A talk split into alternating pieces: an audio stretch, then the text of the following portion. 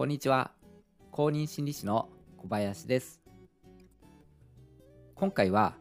心のエネルギーを貯めるには待ち続ければ良いのかどうかという話をしたいと思います。僕たちは生きてるとエネルギーがなくなって休みたいって思う時ありますよね。実際に本当にしんどくて休まなくてはいけなくなることもあると思うんです。例えば頑張って持ちこたえてきたんだけどもう無理だっていうふうに思って仕事を辞めてしばらく休むっていうような時ですよね。このような時っていうのは一体いつまで休み続けていれば心のエネルギーが溜まって元気に復帰できるんだろうかって思いますよね。僕も普段心理相談をやっていますとあの心がすごく疲れて、えー、まあ、休んでいる状態にあるんですけれども一体こういつまで休んで待っていれば心が元気になって回復していくんだろうかっていうふうに悩まれている例って結構あるんですよね。えー、そこで、えー、僕が考えたことなんですけれども今回はお話ししていきたいと思います。それでは本編をお聴きください。心のエネルギーが溜まっていくには待ち続けていればいいのかっていうことについてなんですけれども本当に心が休まるような状況で休んでいるんであればエネルギーが溜まって復帰していけると思います。これあのどういうことかと言いますとこのまま私は休んでいていいのかとか周りは休んでいる私のことをどう思っているのかとか休み続けていつになれば元気になれるんだろうかとか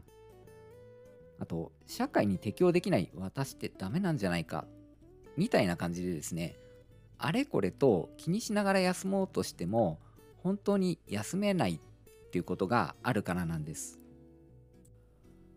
これをコップの中の水で心のエネルギーを例えますと少なくなった水が徐々に溜まっていってコップから溢れそうになって元気に回復していけるイメージっていうものがあると思うんですけれどもあれこれ気にして本当に休めていないとですね溜まりかけた水が負の感情のエネルギーに使われることで減ってしまって一向にたまらないんですね。半数っていう言葉があるんですけれどもマイナスなことを繰り返しぐるぐるとこう考え続けていくあのうつの人とかによくある思考パターンなんですけれどもその半数が続いていくとですね心のエネルギーって消費していくんですよね。そんな風にですね新鮮な情報が入ってこない環境に身を置いたままでは同じ考えを繰り返すループから抜け出すことができないんですそのことがコップの水を溜めることを妨げているんですよね、えー、ですので新鮮な情報が入ってくるように新しい経験をするっていうことがこの負のループから抜け出すのにとても大切になってくるんですよね。回復しかけたエネルギーを負の方向に使わずに新しい経験に使っていくんですね。例えば休んでる期間に何か新しいことを始めてみるとか新しい人と出会ってみるとか旅ができそうでしたら旅をしてみるっていうのもいいですよね。そこでいろんな新しい経験をするわけですよね。そうやって新しい情報が自分の中に入ってくるとループが変化していくんですよね。あくまでも無理はしないでいただきたいんですけれども休むことによって溜まりつつあるエネルギーが負の方向に使われていないかどうか、まそれを冷静になって考えてみるっていうことは必要かなと思います。はい、えー、今回は心のエネルギーを貯めるには待ち続ければいいのかということについて負の感情の方にエネルギーを使い続けるようであれば新しい経験をしてみましょうと、えー、そういった話でした。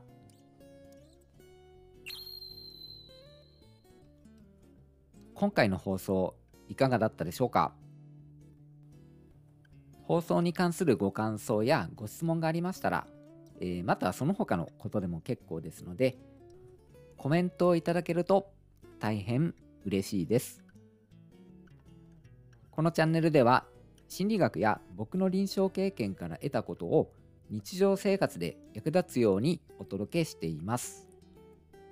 公認心理師の小林でした。最後までお聴きくださり本当にありがとうございました。